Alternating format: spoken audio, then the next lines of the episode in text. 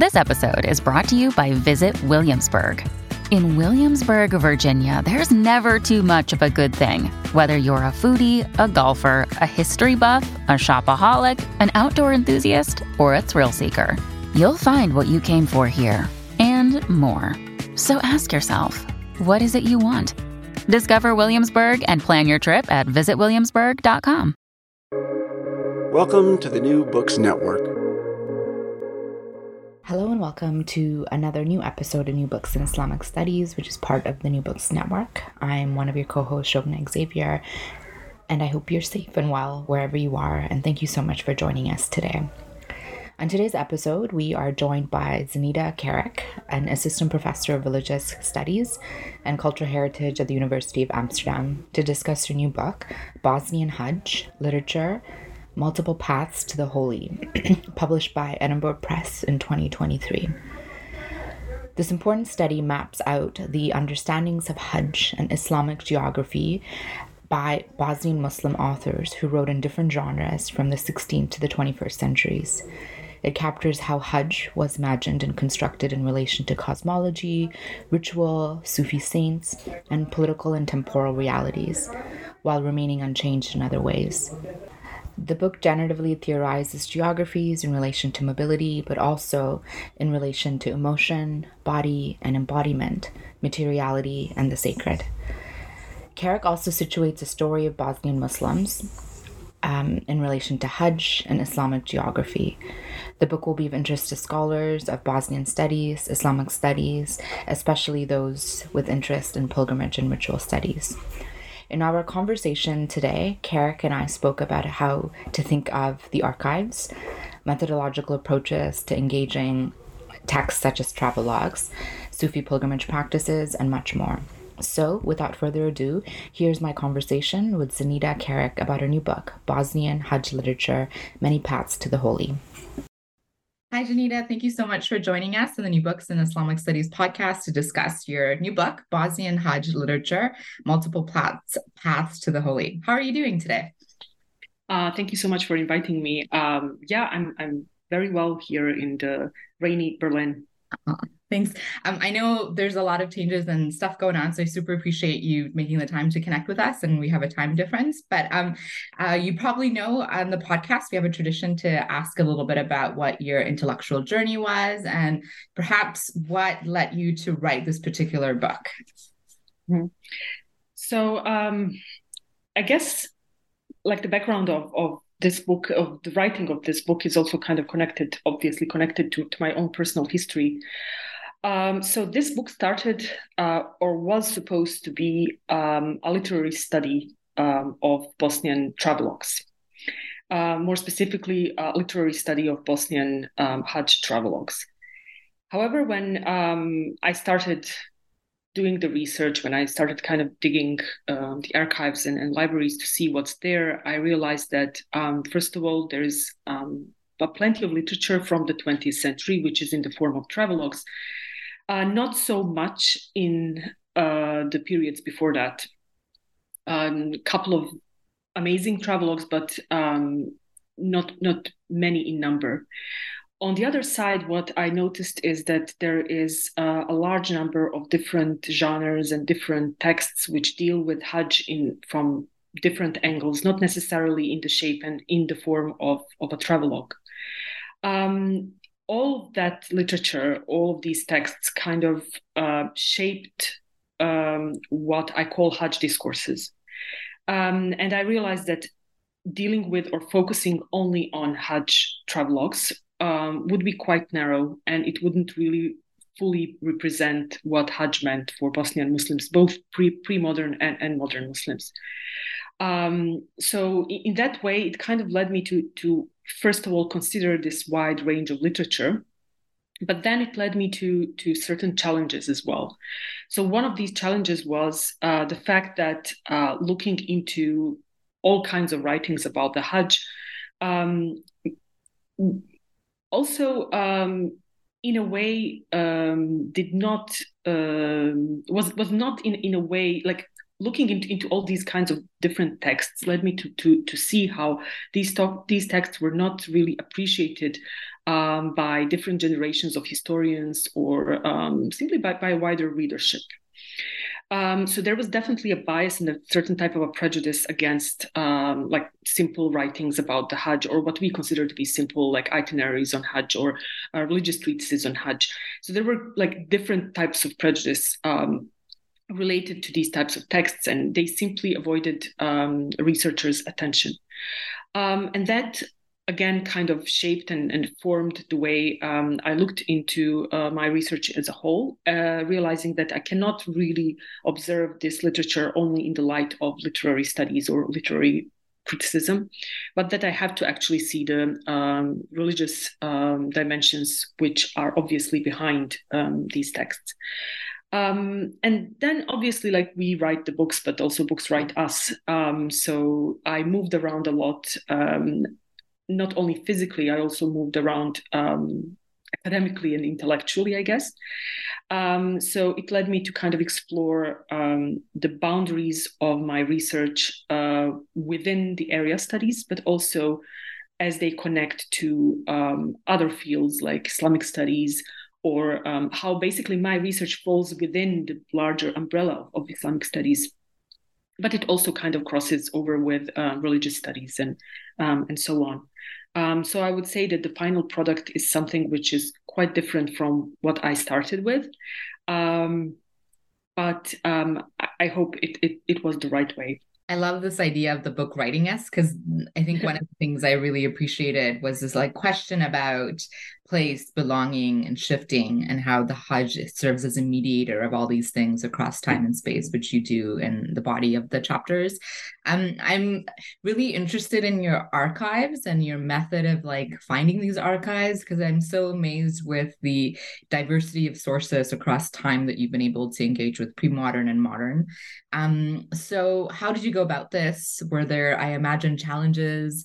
Um, it's you know, and some sometimes you write that these were personal archives, like people had things, right? Um, and others, I would imagine, were um, archived in spaces like official institutional spaces. And of course, this is set against a context in Bosnia where there was a war that interrupts archives, which is really complicated and fascinating. So I wonder if that factored into any of the challenges of accessing some of the sources you you use in the book.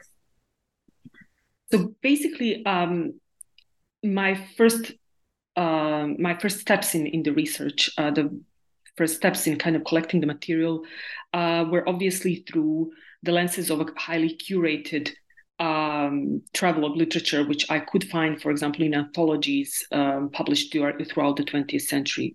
So some of this uh, literature was already, in a way, curated and presented to the wider audiences.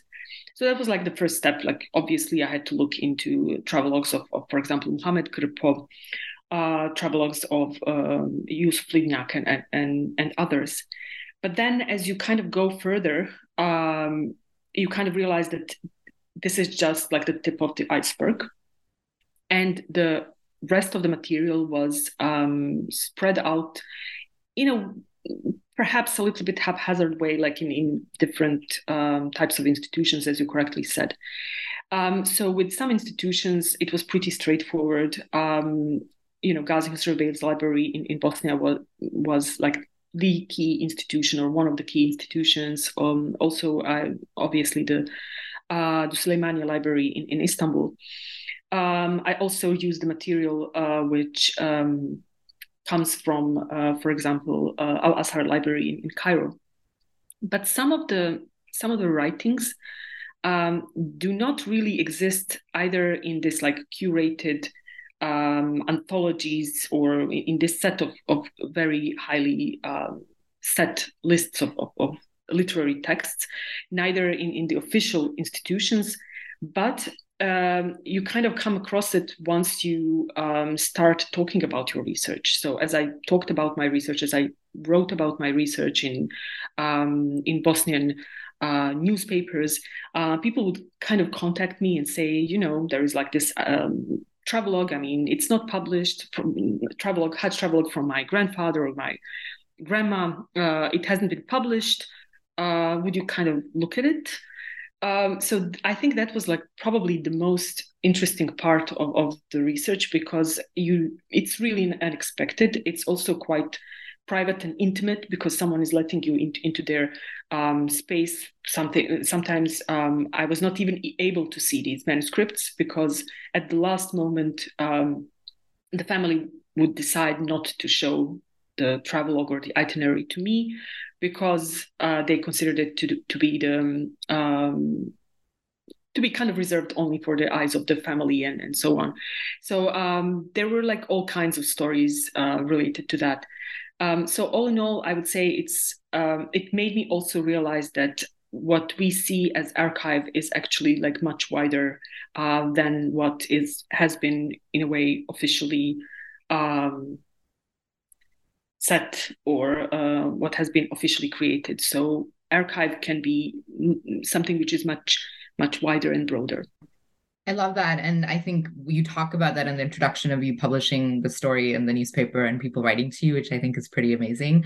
Um, how do you approach a travelogue or itinerary? Like what as a text? I wonder if it's different from any other text that you might approach, or do you approach these texts when you're engaging them in the same way that you would, let's say, I don't know, the Quran or something else? Like, what are some things that you're looking for? Because I'm really fascinated by your relationship to some of these texts and how you engage them and some of the things that you're teasing out.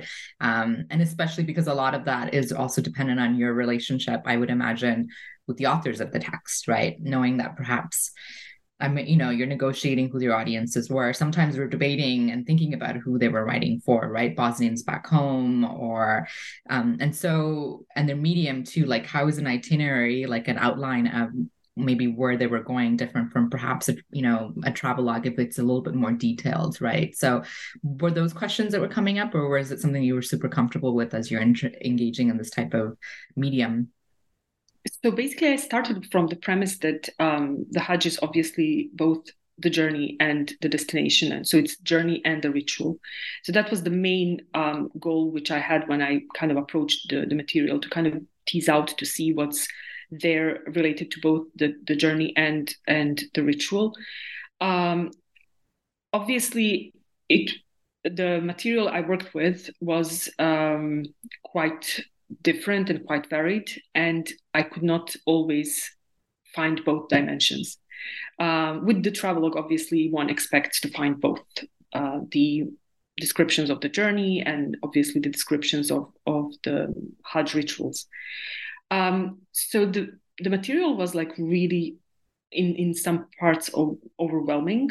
So um, I would say that what ended up in a book is um, a much smaller amount of uh, what has been actually left out. And I, obviously, there is always something which you regret not putting in the book. And so, in some parts, I have to be very honest. Like in some parts, I tried to uh, includes something which is extraordinary, which is um, quite unusual, something which I, I thought would um, present the, the novelty of, of, of the uh, ritual and the journey.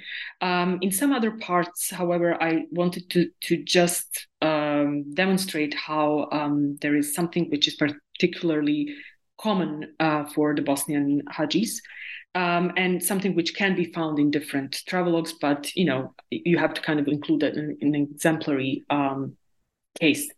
So I would say that it really depended on what I wanted to to show and, and prove. Um, but in in any case, um, I would say that the majority of um, things are still being kind of left out of of book because it's just like it's the nature of, of the genre. You can't include everything.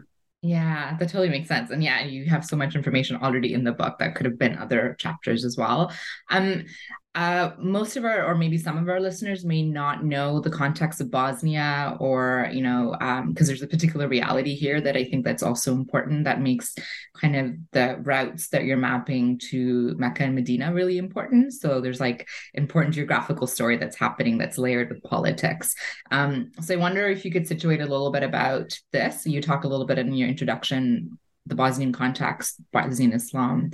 And then that really situates the importance of why this Hajj and this ritual and these maps and routes are important to the story of Bosnia as well. So, so basically, I wanted to focus on the um, South Slavic speaking Muslims um, from a region which was or traditionally called Bosnia. Um, and these South Slavic um, speakers uh, who are Muslim, um, the, the words I used for them were both Bosnian Muslim and Bosniak. Um, using the term Bosniak, uh, I think, is really important because it um, denotes the not only the historical dimension but also the contemporary um, desire of Bosniaks to kind of self-determine and, and self-identify um, and self-define as, as Bosniaks. So I use both terms uh, interchangeably. Um, I think the Bosnian context is extremely important um, in terms of the historical changes which happen. So uh, the historical changes which happen are um, basically uh, delineated by wars, delineated by the change of empires. So Bosnia is under the um, Ottoman rule or the rule of the Ottoman Empire um, until. Um, 1870 1908 or uh, 1908. Uh, so there is the Austro-Hungarian occupation in the 1878, and then there is the annexation, the formal annexation in the 1908. Um, Bosnia is then a part of um, other state structures throughout um, throughout the 20th century. Uh, it's a part of the structure of, of um, uh, the old Yugoslavia or Kingdom of Yugoslavia. Then later on, it's a part of uh, the uh, Yugoslavia from 1945 uh, onwards. Uh, then obviously there is the um, aggression on, on, Bosnia, which in 1992 proclaimed its independence. So all of these things um, are quite relevant in our understanding of um, how something uh, something both very intimate but also um, very communal can be affected by so the wars, the change of uh, states and and uh, empire structures. Um, all of it affects obviously the physical way people go on a Hajj um, there are years in which people cannot go on a Hajj, um, they are prevented from going there. Then, um, obviously, that affects also how they relate to, to the Hajj. So, one part of it was um, so, one part of this historical dimension was to show how um, Hajj can be affected. Uh, both physically and in, in in terms of its uh, religious imaginary, but um, I think I also wanted to stress how um, there is something really constant which remains throughout these different periods. Um, and that is the devotion to, towards um, the Hajj. So, regardless of which period we're talking about, whether it's the 16th century um, Ottoman Bosnian writings about Mecca, or we are talking about the 21st century blogs um, you know published on somewhere on the internet or facebook or somewhere um, there is the same uh, identifiable um, desire to kind of go on a hajj and foster this relationship to, to mecca and medina so i guess the, the whole historical part proves to be um, to kind of show both the change and continuity in, in some ways yeah, which is like amazing to see because your chapter one starts in the 16th century and your conclusion takes us to the pandemics. so those multiple pandemics that you also discussed in the different periods as well, which is really interesting to read about the plague and quarantine practices um, and how a lot of that were racialized particular ethnic communities as well and how Bosniak Muslims were treated. Um, so yeah, chat, we could get into some of the details. We probably won't be able to get into all of the fantastic details of the book, but in chapter one, you really deal with 16th to 17th century. Um, you're looking at these um, um, Bosnian scholars in the Ottoman Empire who are writing about um, the pilgrimage practice. Um, and they're particularly focused on, as you say, Medina and the Prophet, which I thought was really, really fascinating. And you frame this as I think the sentience of the prophet, like the idea of like how they're really focused on the feeling and like kind of the presence of the prophet and the way that they're describing it this is one of the things that really stood out for me. So i know there were three different scholars that are kind of focused in this chapter but what are some things that you would want readers to know about what you're trying to do in this work and really thinking about um, the title which is the the meanings of the sacred? So basically, um, when it comes to this like Bosnian perspective, um, there are I think two two things at play uh, in this particular chapter. So we we now encounter uh, the first treatises on Hajj written by Ottoman Bosnians. So these treatises are written in the genres which are the classical genres of, of Islamic literature. They, they are Fadail literature, uh, the Awa'il, the Awahir, uh, like general treatises on, on different things. Um, so just to kind of clarify for the readers, uh, for the listeners, uh, the Fadail literature, for example, is a very, very old classical Islamic genre coming like stemming from the from the eighth century, um, which talks about the virtues of a, of a particular object. So you could write a fadail on on anything, like literally anything, uh, from the fadail of, of the Quran to fadail of uh, the places and, and regions, like very very famous are and very common are fadail of Mecca, Medina, Jerusalem regions and uh, uh, uh like Sham and, and so on. So uh, what we see here, what we encounter here in the 17th century is like late late 16th, beginning of the 17th century is literally Bosnians writing in these old classical genres. So they're already embedding themselves in um, in a long, long Islamic tradition of, of writing. Um, and we kind of have to always keep in, in mind uh, in the background that uh, we're talking about uh, people who have um, been Islamized, who who have um, accepted Islam uh, rel- relatively recently. So they kind of come under the full historical light as people who kind of contribute to the Ottoman learned culture on an equal footing. Um, so that's like this dimension which I really wanted to to show, and they are contributing to the Hajj discourse on a, on a, on a very equal on an equal level. So um, the second thing which I wanted to to show is um, how what we see at that point is the setting of the meanings of, of the Hajj, um, which the later works are going to kind of use, read, um, and, and some of these arguments are going to come up later as well, in later times as well. Um, all three authors write um, in a Sufi framework, uh, which obviously tells us something about the meaning making processes. So they do not consider uh, the Hajj as a ritual, um, as only something which um, is an act of obedience, but also they add different types of layers of, of the Sufi meanings to, to the different parts of the rites. Um, so, in one treatise, for example, the author is uh, dedicating um, his attention to uh, the black stone, for example, uh, imbuing it with um, human characteristics, um, also kind of inverting this anthropomorphic or anthropocentric perspective. So there is like a lot of a lot lot of things going on uh, uh, uh, in this particular treatise. The other author, uh, Hassan Imamzadeh, he is um, dedicating his treatise to the virtues of Medina. Um, he's trying to show how uh, Medina is, is basically the place of love, it's a place of prophetic love.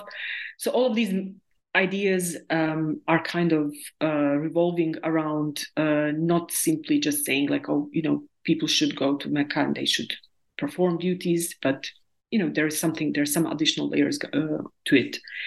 Um, and the third part is basically um, again kind of related to the first thing um, it's basically not only that the ottoman bosnians are writing about the hajj in, in very old classical forms but they are also trying to kind of present the hajj in their own contemporary moment which um, if we kind of recall uh, they're writing in the 16th century 16th and the 16th and the 17th century. They are also uh, writing in the peak of, of the Ottoman Empire, so to speak, um, and they are actively promoting the Hajj, which basically means that um, they're writing in the service of, of, the Ottoman rulers. And that's quite obvious, at least from uh, one of, of these um, writings, where uh, the author Ali Dede al Bosnawi um, very explicitly praises the Ottomans as the protectors of, of Kaaba, um, as some as as the dynasty which protects the Hajj, and he kind of uh, implores the readers to kind of accept that um, Ottoman um, dominance and, and, framework. So what we see there is um, perhaps somewhat static, uh, but also quite um, interesting meaning process, meaning making process, uh, static in a way that uh, the meanings which are presented are um, quite fixed and they're presented as very universal. Um, but we, from a variety of, of, these different dimensions, we can actually see that there is an underlying meaning making processes going on um, un- under these different uh, treatises because none of them is quite similar to the other and they all present different say uh, different sides um, of, of, the holy and some of the themes that you're picking up here on materiality um, on place body home it also carries on to the next chapter where you start realizing that although people are making these pilgrimages to Mecca, there's also stops in between that are mm-hmm. adding further nodes. Um, and of course, I enjoyed this because a lot of this had to do with um, ziyarah or pilgrimages to other Sufi saints, which as we prog- see progressively throughout the book as time passes there's becomes quite contentious right um, yeah. so um what are these relationships then that some you know some of these pilgrims haji bosnians were having with different places they were stopping along the way? Like iraq was something uh, a location that came up um, quite frequently. Um, um, ibn al-arabi i think in, in damascus was another figure. And it was also interesting to read about how his spot becomes popularized right mm-hmm. um, so that was really i loved reading about that so um, what were these relationships to sufi saints you know what were they hoping to get going to these places along the way and making it a bigger journey that it wasn't a straight shot to mecca that there was mm-hmm. lots of different stops along the way yeah, I think it's really great when we look into these pre-modern texts to see how um,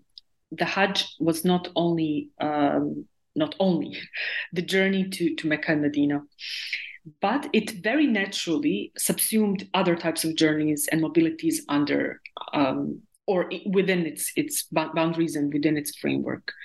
Um, and none of these different mobilities kind of contradicted each other. So um, for the authors who I deal with in the second chapter, um, who are mostly from the 18th century, uh, for them there was no contradiction uh, between going to, to Mecca and Medina and stopping by in Damascus, in Cairo, to pay visit to, to the tombs of, of saints and scholars.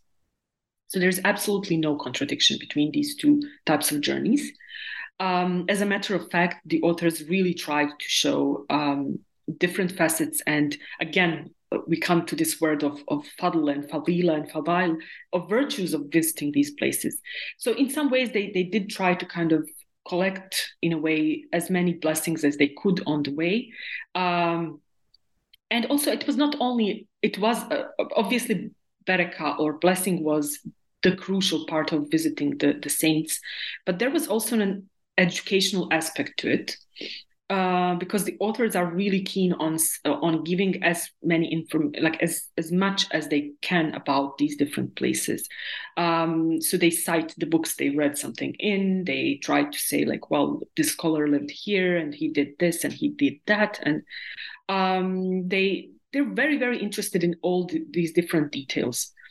So um, in some cases, they even um, it seems to me that they rely on this um, additional literature which they read on, on histories and chronicles they, re- they rely on it so much that they sometimes um, incorporate certain details uh, where um, they're not to be seen. For example uh, one of the authors mentions uh, going to the tomb of ibn arabi in cairo. But the tomb of ibn, of, of ibn arabi is in damascus so for me, the only logical conclusion was uh, that he really wanted to put it there in the list of the tombs he visited, even though when it was not really true. Um, so you know there there is a really des- desire to kind of put everything there on the paper and and, and to to give um, all these infos out there. Um, again to kind of go back to the bosnian framework of, of, of this chapter in all of this like whether visiting the saints uh, for Barakah or um, to give information to the readers or again going to, to Hajj. Um, Bosnia kind of lurks in the background always. Um, and what I found really interesting is that even in the places of the highest sanctity, of the greatest holiness, uh, these Bosnian authors often um, reflect on what it means to. Well, they best basically always reflect on um, on their own geographical position related to Mecca and Medina. Um, so sometimes they would express it in, in, in, by saying like, "Oh well, you know, I'm here, I'm in Kaaba, I'm, I'm close to Kaaba, like my my heart is full, but the love towards Bosnia still keeps me going," which is really interesting. Like how Bosnia kind of pops up in these like places of, of highest sanctity, and and it, it does kind of matter as as as as, as a geography in, in the background, which will obviously in the later chapters become even even more obvious. No, I absolutely love this chapter, obviously. um, chapter three, I think rightly is titled Change. And I think this is like in the, in the, middle of the book, it's like shifting, right? I think um, in terms of time, we're talking about an interwar period. Things are really looming in the background. I think in the book, you, in your conclusion in chapter three, you write it as encroaching modernity, you know, print steamships. Like there's things that are coming that are really signaling change. Um, and then still you have this pilgrimage practice, right? So how is it in light of this particular moment in time? Um, when are you know people are still traveling what is being projected or what kind of anxieties are being evoked in this moment because i would imagine all of the the stuff that's happening externally is also forcing a lot of internal anxieties that we start noticing in subsequent chapters thereof.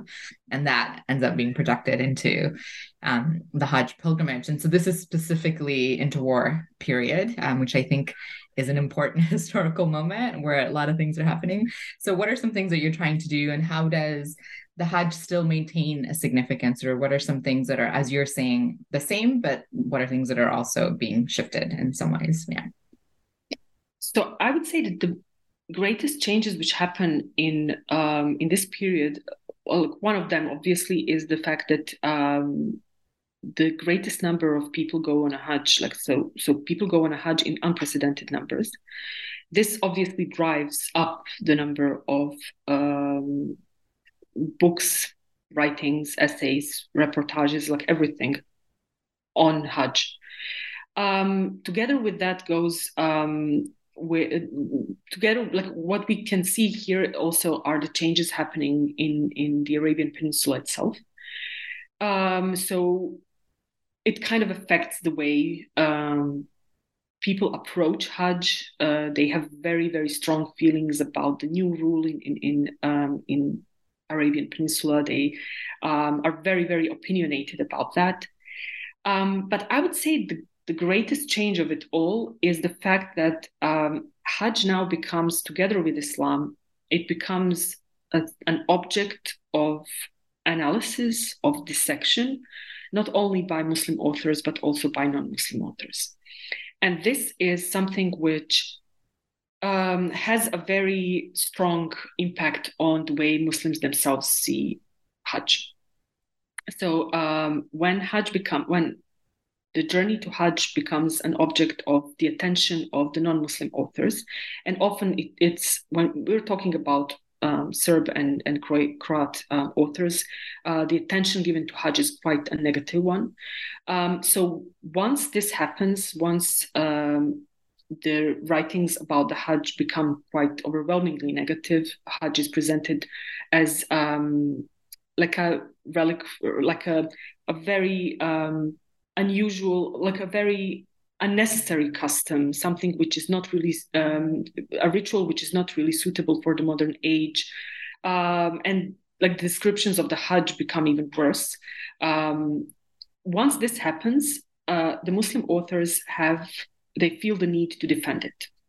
So there is what happens in the 20th century, in the beginning of the 20th century, and we don't really have that in the earlier period, is this defensive attitude that Hajj has to be presented, Hajj has to be um, explained to not only Muslim audiences, but also non Muslim audiences. And this is the root of a discourse which is, I would say, excellent even today, because it kind of gives rise to, to all kinds of cliches um, and um, paradigms uh, which depict Hajj as uh, useful, utilitarian, um, something which is very rational, as opposed to um, you know just simply like a, being a bodily practice or, or something like that. So we have we have the beginnings of the discourse which will affect the way muslims think about the hajj and muslims write about the hajj. So i think this is the, the crucial change which happens in, in this period um, together with obviously these technological changes to, together with with everything else which happens. It was it was really fascinating to just like feel the anxiety right? Um, and then this is continuing on to i think chapter four where this becomes really post world war ii right? Um, and there's a lot of things kind of looming in the background. Um, palestine is looming in the background. Mm-hmm. so there's an interesting kind of i think you frame it as absence of presence. Like there's an interesting sense that it's there and it's not there or people are avoiding it. So there's anxieties mm-hmm. that are projected that way. Um, you have the development of more modern Hajj literature, right? Um, and there's also anxieties about non-Muslims visiting or how like non-Muslims are going to think about this place. Um, Orientalist fantasies that are coming up mm-hmm. about that place, I think, is associated with the non-Muslims, like you know, coming into a place that should be boundaried and protected. Um, and I think the most other important one was just like Islamic reform, like anti Sufism. Mm-hmm. That's also so there's like so many things happening, I think, in terms of all these different factors. You really do a wonderful job in this chapter, just like mapping out how all of this is like informing again how people are relating to Mecca and Medina, how people are journeying to Mecca and Medina, and really what the Hajj is being perceived as.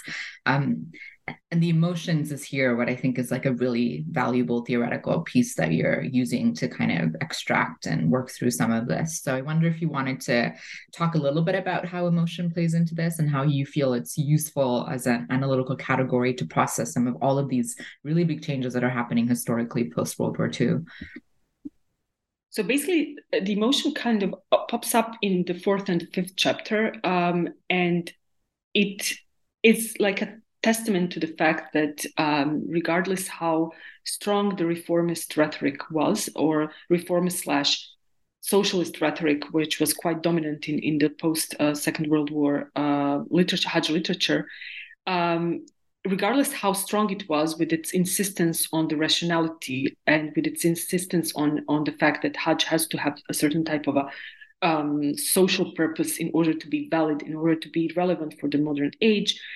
um, this appearance of um, this constant reappearance of emotion and connected to that obviously body is something which um, tells us obviously how hajj cannot be just reduced to an idea. It's not just a matter of intellect it's not just a matter of ratio it's literally like a rite which, ta- which takes up one's body. And obviously body produces emotions. Um, so what I did in the fourth chapter, I wanted to present these different discourses which uh, appear in, in the post Second World War period, uh, where we have, uh, first of all, we have these organized Hajj delegations, which uh, were delegations of people selected by obviously the, the, uh, the, the, socialist um, uh, authorities. Uh, people who, who, who went to the Hajj and who, in a way, wrote highly curated, uh, highly censored travelogues, which are still very interesting to and very valuable to kind of read and analyze. Um, so these travelogues had aims to they had like two aims. One was to uh, basically connect Muslims to uh, Muslims abroad outside of Yugoslavia to kind of present the image, uh, benevolent image of Yugoslavia uh, to, to others, especially to, to Muslims in, in the Middle East. Um, the second use of, of, or the second goal of these travelogues was to, uh, in a way, pro- portray uh, the benevolence of the authorities towards the local population, how um, religion is, you know, tolerated. It, it's still something which can be uh, practiced. So the, th- those are basically the first travelogues which kind of appear in this period. Then we have obviously the Orientalist discourse with um, with Zuko Džumhur, who who um, goes on a Hajj, but then you know writes um, highly charged, very Orientalist descriptions of, of uh, Mecca and Medina, and basically gets also huge fame for it. For it, um, and obviously we have the dominance of the reformist discourse, which, um, in a way, is related both to the institutional um, structures. Um, so these types of discourses were uh, fostered; they were, in a way, uh, propagated uh, in, in, the 70s, in the 1980s. Um, but obviously, we, we have to always keep in mind that they were not the only ones, um, since uh, there is a sustained presence of the Sufi discourse as well. It's not as present as the reformist discourse, um, but it's also not completely silent. So, through the Sufi discourse, again, in, we can see uh, the persistence of other dimensions of looking into Hajj um, the insistence on emotions, the insistence on certain types of connectivities uh, that bind Muslims in Yugoslavia with other Muslims, and which are not only reduced to the state visits and state delegations, but they are basically connections of the heart. So there are these links which are not that obvious, but they're still kind of they're underneath. And I would say that the body returns back with the vengeance in, in the fifth chapter, you know, with the Bosnian War, where um, literally the, the, presence of the fighters who lost their limbs um, is something which cannot be ignored or was not ignored in, in the Hajj discourses. And um, the body is like there and you, nobody can ignore it. Nobody can really say, you know, body doesn't matter. It's like the, the idea which counts when you actually have, you know, people who, who lost their limbs uh, in order to defend Islam. So uh, the body is something which kind of becomes really crucial and very central in in in the later in the latest period. And as you're talking about chapter five, you really tell this important story of Munir. Um, so I wonder if you could tell us, and you start us off on the you know scene in a prison jail and this really vivid, intense dream. Um, mm-hmm and so I'm really fascinated by this idea that emotions serve as mapping points. And I love that. Mm-hmm. So, and in this case, dreams also do, right? Um, so if you could continue what you were saying in relation to this figure, that would be also amazing. So basically, um, the fifth chapter starts with uh, the dream account of Munir uh, Gavrankapetanović, who was uh, a member of the Young Muslim movement, which was banned after the Second World War. Um, and as a member of, of this uh, banned movement, uh, Munir was also sent to prison. So he he wrote, I think, two memoirs, uh, recounted recounting his experiences in, in, in, these prisons after the Second World War. Uh, obviously, they were published um, only at a later at a later point after um, you know the censorship was was no longer in place. So, in one of them, uh, Munir uh, describes uh, one of the dreams he had when he was lying in a prison uh, in, I think, 1950. So he talks about a dream he had um, in during Ramadan. He was trying to fast, and um, it was really hard to fast during Ramadan in a prison. So he had to pretend to not fast, but then he would not eat for like 24 hours or, or, or so. So one night he had this dream where um, he was trying to cross the river and uh, there were snakes coming up to him and he was afraid, he was terrified, but then uh, the snakes kind of passed him by um, and then he saw the signs to Mecca. And um, that's when he knew that one day he's going to fulfill his dream and, and, and actually go to uh, and perform Hajj. So this dream is recounted um, in in his Hajj travelogue, like 40, written 40, 44 years later, when he actually goes goes on a Hajj um, with his sons. And in this point, um, Munir is already an old man and he is now in, in a wheelchair. So basically, there is again like the centrality of, of the body both in the dream account and then in the hajj travelogue so when he was young he was in prison he was he was hungry he was like fasting for 24 hours he was tortured he was um and he kind of understood his role in that prison as um, almost like a martyrdom or like something which kind of approaches that. And then 44 years ago, uh, after that, he is um, in Mecca. He is traveling to, to Hajj, and now he's carrying a Bosnian passport. Uh, it's happening in the midst of the war.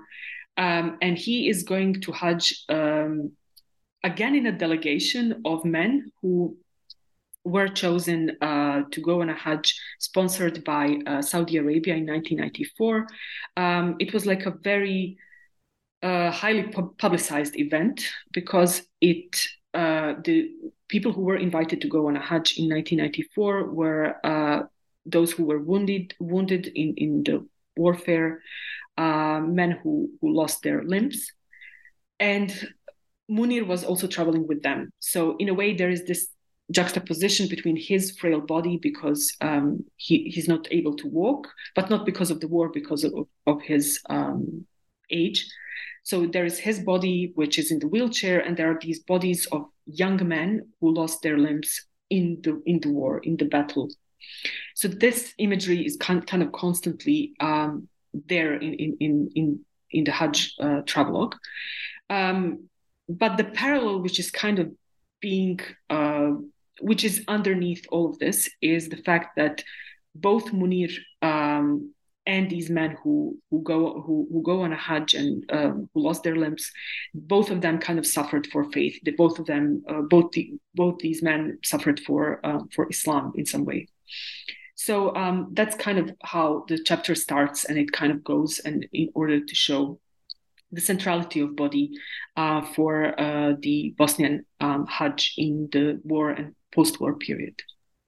This is such a powerful chapter. Like, wow, what a way to also end the book. Um, the conclusion you take a step back and you bring us to the modern period um, you kind of context of how things were shifting particularly during covid um, when people couldn't travel to hajj and how um, bosnian muslims were trying to create relationships maybe digitally or whatnot um, through um, through that. Um, so, what would you say in the moment now are those relationships to the Hajj? Um, are these delegations still going? Um, and what would you also, I guess, want readers now that we've kind of gone through some of the details of the book would be a really important takeaway, right? I'm hearing really lots of important ideas about things that are fixed and not fixed, um, mm. the body, the emotion, just really beautiful imagery that's coming up as a way of mapping pilgrimage practices. And so, what would you hope our listeners to also take away from this book as the one of them, the significance? There's many significant points, but one of the takeaways. So I would say it would be like this is something which I always repeat because it, it it's always on my mind, um, and that is the fact that you know the book is over, but the definitely the project isn't over or the way we observe hajj is not over. Like it's, it's never going to be over. So what i would like to the readers to kind of the listeners to um, take from this is um, to kind of observe how um, pilgrimage and other types of rituals um, they can have this like fixed structure uh, but that allows them also a certain type of a freedom. So um, the structure of the Hajj is fixed. You know, the rites are there and they they're not really changing. But the way people approach them, the people, the way people experience them, um, is definitely different from from a period to period, from time to time. And I think it's really important to stay um, in tune or stay attuned to to what's going to happen with Hajj in in our times or um, in in the next ten or twenty years.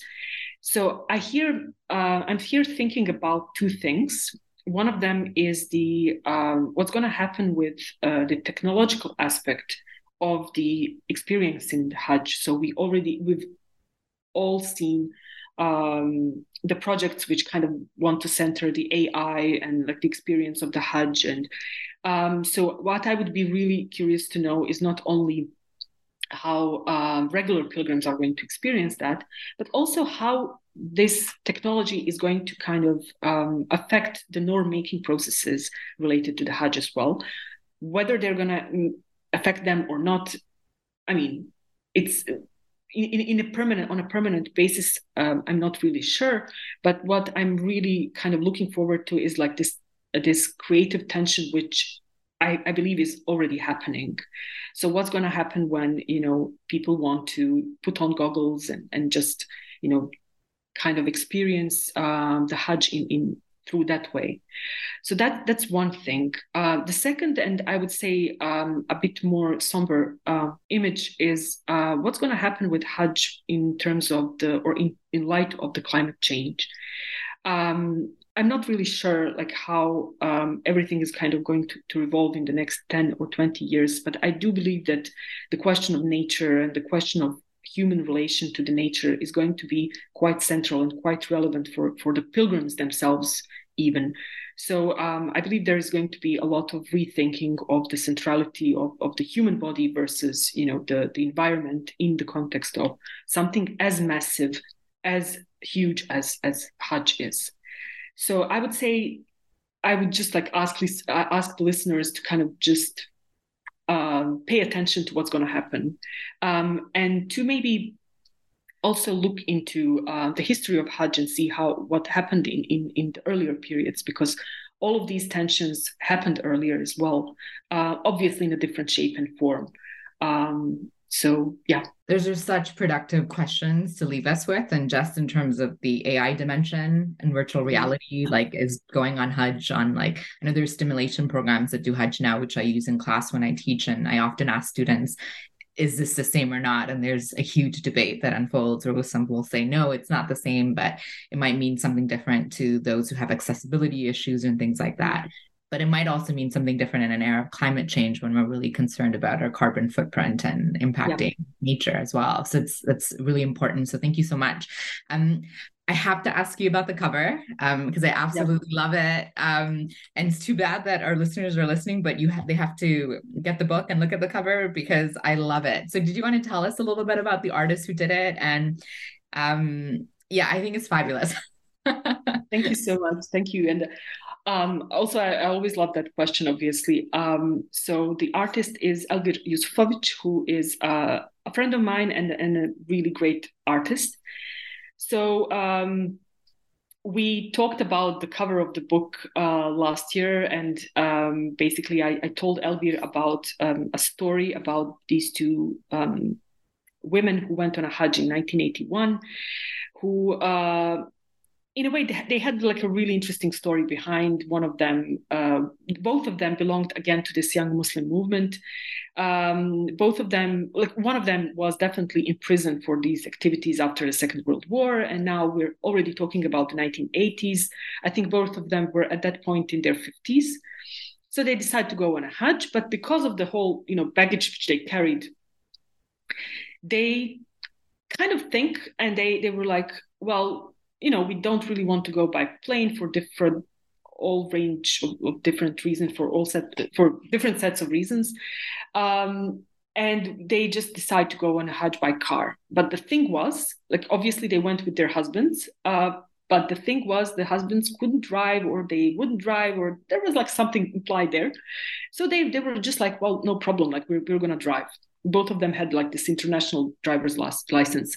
So they decide to go on a Hajj, to, to go on a Hajj by car.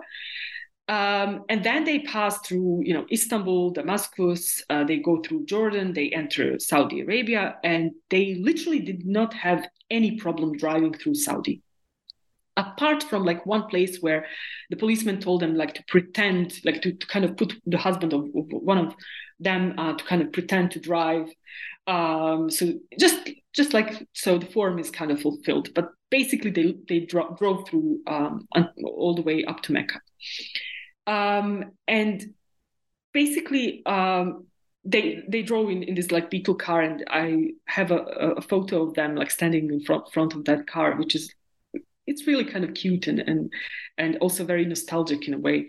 Um, so basically, what we wanted to kind of do with this cover is to kind of play with different things so one of them is obviously driving, two women driving um, through Saudi Arabia, which is something which definitely shocked the readers of their travelogue when it came out in 2014. That that was definitely something which caused like a lot of positive reaction because I think back then in 2014 women still couldn't drive in, in, in Saudi. Um, but they, what we also wanted to do with with the cover is to show how they come from uh, they they do drive to to Mecca, and uh, the goal is obviously to do the to perform the Hajj, and they in their own words they experience what they call the true brotherhood and unity. Uh, so they use the, the socialist slang to kind of describe um, the religious feeling, which I thought was really amazing but at the same time they also never forget where they came from and that's kind of sim- symbolized by these different objects on, on the left like cathedral like the uh, begova mosque in, in sarajevo. Um, so the appearance of these objects symbolizes uh, not only their muslim background but also the fact that they lived their lives in, in sarajevo which is you know the city of, of different people not uh, muslims and non-muslims um, and what's also on the cover is uh, the presence of people who um, you know other pilgrims, non-Bosnian pilgrims, who definitely pr- participated in, in their own uh, pilgrimage um, experience. It's so cool. Um, so did Elvira do this per like it's his original art for the book cover? Yeah. Yeah yeah. yeah hopefully you have this printed and framed somewhere in your in your home um because it's, oh it's a good idea.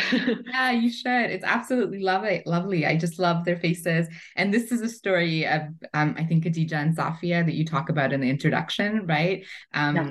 So i just love the expressions on their face and one of them with their head out the window just smiling it's just lovely um so that's awesome thanks so much for letting us know this background story um i know you've just published the book and uh you have lots of changes coming up which are really exciting. So hopefully you're taking time to enjoy and celebrate. Um, but is there any project that's looming in the background that you're hoping to work on in the future? Or what are you going to pursue some of these questions around geography and pilgrimage and materiality and placemaking more or shipped in other places? So currently, I'm trying to explore more different forms of devotional piety um, among the early modern Ottoman Ottomans in general um, I do. I'm. I am always interested in the questions of continuity. So um, I would love to see how these different forms of devotional piety extend up to the modern age as well. Um, and I am currently working on a project of devotional piety as um, a way of dealing with, let's say, reality of, of our modern age. So um, again, I would say what, what remains kind of constant in my work is um, I like to to observe um, religious phenomena in in a longer in, in like a longue durée perspective. So I, I really hope that's um, going to kind of remain um, in in future as well. Amazing. Well, I wish you all the best the next few months as um, you go on your own journey. Um, I hope it's a good one. And I really hope our listeners will pick up the book. Um, and I really appreciated this book and really loved the work that you did. And I took away a lot theoretically. So thank you so much for being on the podcast and spending time with us. And I hope I'll see you soon. Thank you so much, Shobhana. Thank you so much. And that was my conversation with Dženita Karić about her new book. Thank you so much for joining us, and I hope you'll join us again next time. Until then, take good care.